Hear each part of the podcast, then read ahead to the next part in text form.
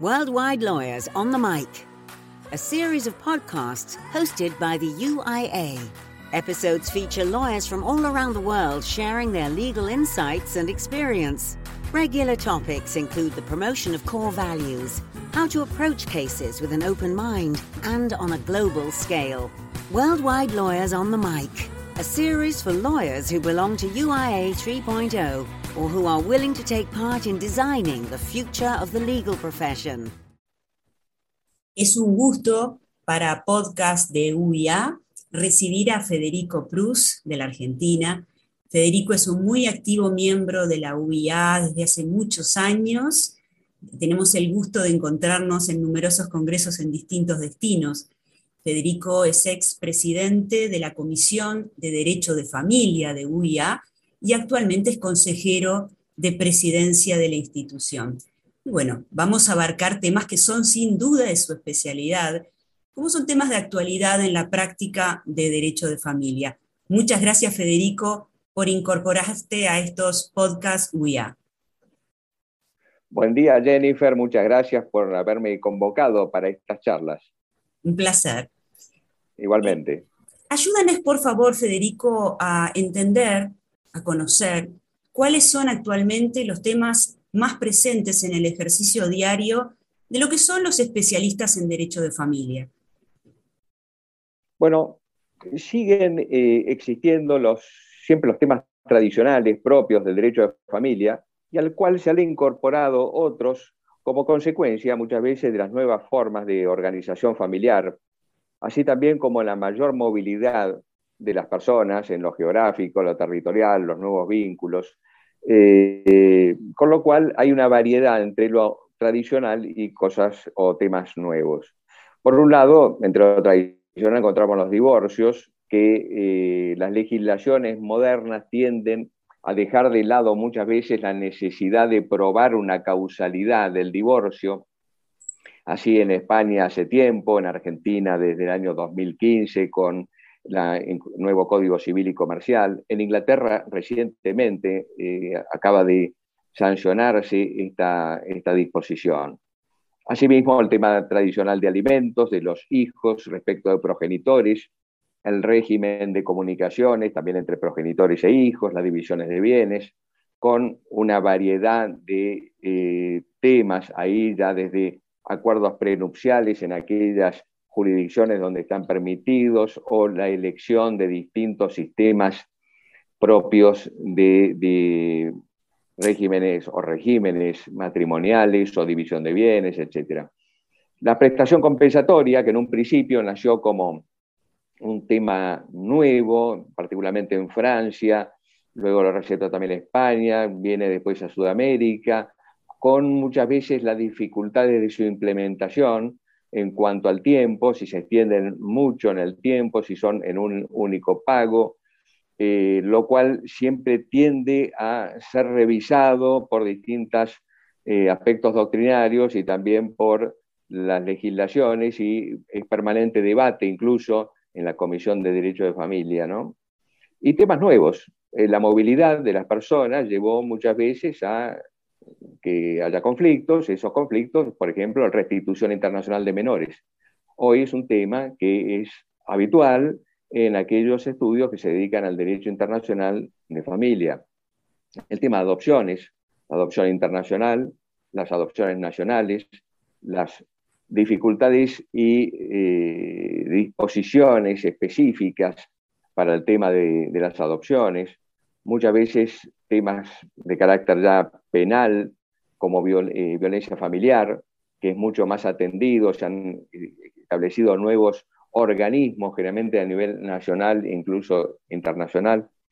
Y eh, es bastante frecuente un tema de toda la vida, pero que últimamente se ve mucho más, que es el tema de la filiación, sobre todo filiación extramatrimonial. Hay muchos casos que en la práctica profesional de los abogados de derecho de familia y esto tiene después un impacto en el derecho sucesorio, ¿no? Porque todas estas cuestiones que vemos de las familias modernas, etcétera, también llevan a un impacto en el derecho sucesorio que, como son situaciones nuevas, recién ahora se están empezando a plantear y se están viendo algún tipo de solución o prevención desde el punto de vista de los abogados. Muchos de estos temas también están relacionados o vinculados con empresas de familia donde las personas actúan, donde tienen algún tipo de injerencia patrimonial específico de la familia y todos los problemas de familia inciden muchas veces en las eh, distintas eh, organizaciones o sociedades, ¿no?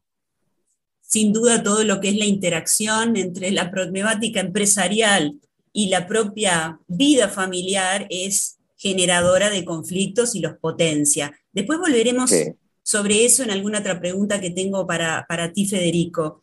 Pero dime, ¿cuál ves tú que es el papel de los llamados mecanismos alternativos de resolución de conflictos cuando ese, esa disputa es de derecho de familia. ¿Tienes experiencia en el tema? Bueno, eh, justamente nosotros acá en Argentina, particularmente en Buenos Aires, tenemos una extensa, eh, una extensa participación y experiencia en lo que es la mediación en derecho de familia. En Buenos Aires existe desde el año 1995, con lo cual llevamos 27 años ininterrumpidos de ejercicio de la mediación, que es prejudicial, previa a iniciar cualquier juicio, obligatoria, es necesaria hacerla, concurrir, en el cual uno puede decir si está de acuerdo o no está de acuerdo, con lo cual no hay necesariedad de llegar a un acuerdo. Y eh, lo que voy a recalcar es que en el caso de Buenos Aires, que la ha hecho eficaz, fue la presencia de las partes con sus abogados y que el mediador tiene que ser un abogado. Y que este acuerdo que se logra en mediación tiene fuerza de sentencia y en el caso de no ser cumplido, tiene la posibilidad de ser ejecutado en la justicia. Aclaro esto porque cuando se habla de mediación es una palabra que puede prestarse a confusión no es lo mismo y no tiene el mismo significado la mediación en cuanto a sus consecuencias en diversas jurisdicciones. Me ha pasado de hablarlo con abogados españoles, donde en un principio ellos no le veían mucha eh, eficacia, ya sea porque en la mediación no concurrían abogados o no era necesaria la concurrencia de abogados, porque el mediador tampoco lo era, o porque posiblemente en algunas jurisdicciones de España tampoco tenía una posibilidad de ejecutarse en la justicia. Pero reunidos estos requisitos, eh, se ve la eficacia, ¿no? Ha tenido muy buen resultado como un instrumento legal, ha permitido la autocomposición del conflicto por las partes con la debida asistencia jurídica. Esto es importante porque eh, a la hora de la redacción del convenio hay que ver la posibilidad de permanencia en el futuro y de eh, que sea ajustado a la legislación, ¿no es cierto? Esto también ha permitido una descongestión de la justicia. Hay un montón de temas que no han llegado a tribunales, que se han resuelto antes y que se han resuelto de la mejor manera posible para las partes. No siempre logran el acuerdo que quisieran, pero sí el posible, dado que existe la otra parte, existen múltiples intereses de los hijos eh, que hay que de una forma consensuar para poder llegar a, un acuerdo, un eh, convenio que tenga algún tipo de perdurabilidad. Ahora, esto en cuanto a mediación. Me parece muy interesante el tema arbitraje, que empieza a desarrollarse para cuestiones de índole patrimonial en lo que es familia y en lo que son, por ejemplo, particiones sucesorias. Eh, algunas jurisdicciones, como Inglaterra, Gales, ya tienen experiencia práctica en el tema. Otras, como Francia, por ejemplo, tienen y están desarrollando actualmente el Centro de Arbitraje de Litigios Familiares de París, también conocido como CALIF. El CALIF es una institución nueva en Francia que preside una importante miembro de, nuestra comisión de familia, Elodie Moulon, que convoca a muchos abogados de Francia que también integran UBIA y que eh, se está perfilando como el posible centro de arbitraje para aquellos litigios familiares en los cuales eh, los temas a ver son en un principio patrimoniales y que luego irán viendo a ver si pueden incluir otros temas más delicados donde actúan otros eh, factores y, otros eh, intereses de carácter público, como es la intervención a veces de menores, etc. En los países de lengua española, eh, Argentina, España, América del Sur, aún estamos explorando esta, esta vía que está en ciernes, pero nos parece interesante eh, llevarla adelante, sobre todo porque le daría confidencialidad, le daría un mayor profesionalismo muchos temas, una solución más rápida eh, en, temas que muchas veces quedan a medio tratar o que llevan demasiado tiempo en tribunales, eh, que de por sí están abarrotados con multiplicidad de, asuntos. ¿no? Gracias, muy, muy valiosas tus, apreciaciones, tus comentarios. Sin duda, vinculado a lo que decías antes, si pensamos en abogacía ya en un ejercicio preventivo, eh, sin duda en el ámbito de, la, materia familiar, eh, tiene que ser priorizado. No sé si coincidís con ese concepto. Nosotros considerando que no solamente estamos hablando de daños patrimoniales, sino sobre todo de toda la repercusión extra patrimonial y, en lo que es la base, de alguna manera, de la organización societaria misma. Entonces, te pregunto concretamente, ¿cómo ves vos la abogacía preventiva en acción específicamente en lo que refiere, por ejemplo, a materia sucesoria y sobre todo sucesoria de empresas familiares, lo que decíamos antes, cómo se potencia el conflicto y cómo lo que puede ser una disputa en el ámbito familiar pasa al ámbito empresarial implicando una pérdida total de valor, ¿no? Aquellas dificultades que se dan con las sucesiones y empresas, lo de las eh, eh, empresas que logran el desafío de subsistir varias generaciones, un desafío en sí mismo. Incluso, si no me equivoco, puedes contarnos o incluir en tu comentario alguna experiencia personal que siempre enriquece la descripción de la problemática. Eh, muchas gracias. Sí, la abogacía preventiva es fundamental. Eh, siempre los abogados eh, estamos con el conflicto que ya sucedió y es posible a veces prever conflictos que van a suceder.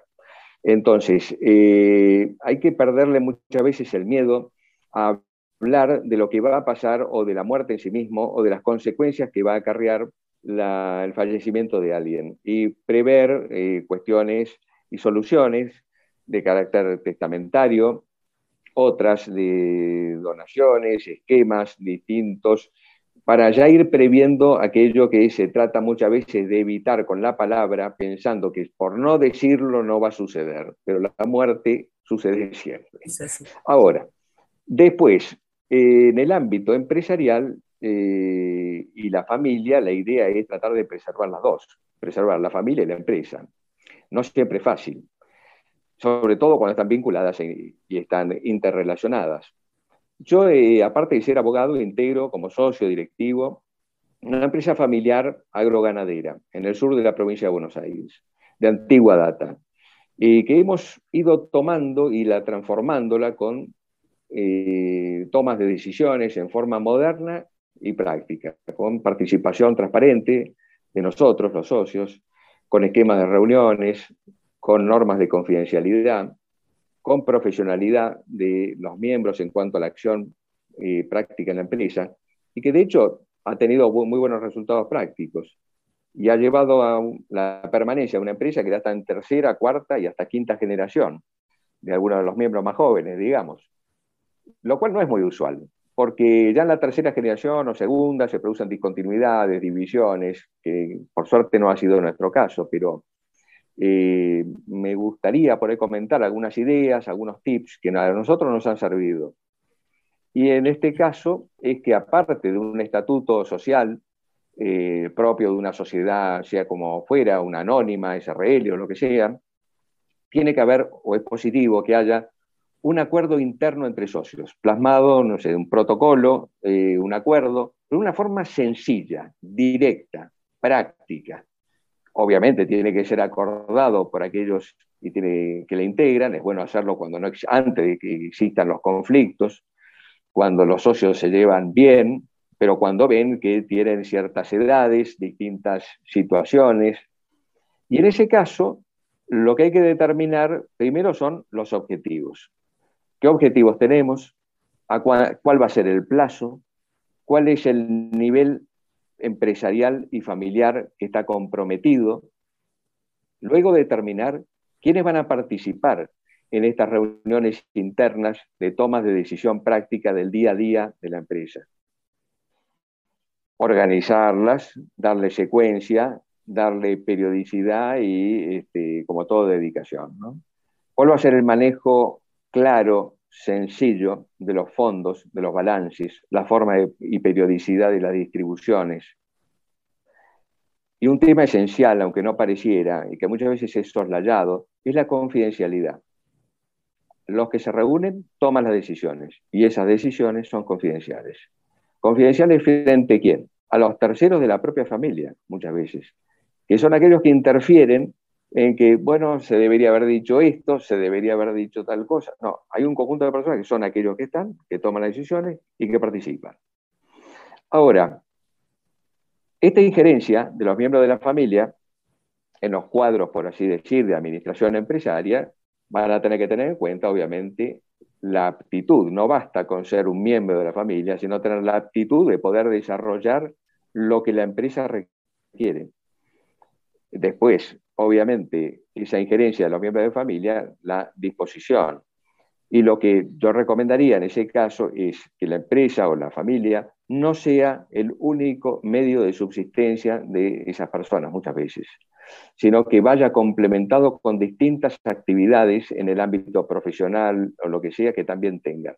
Lo cual le quita centralidad un poco a, eh, a la decisión o situación final de la empresa, le da profesionalidad, porque lo toman de una manera profesional, que aquel que actúa profesionalmente cobre, por ejemplo, sus honorarios profesionalmente, que no estén incluidos honorarios, participaciones, sino que sea una cuestión aparte, y como contratar un ingeniero, se lo ha contratado a un miembro de la familia porque es ingeniero y porque es idóneo, no porque es miembro de la familia, y cobra aparte por su actividad profesional.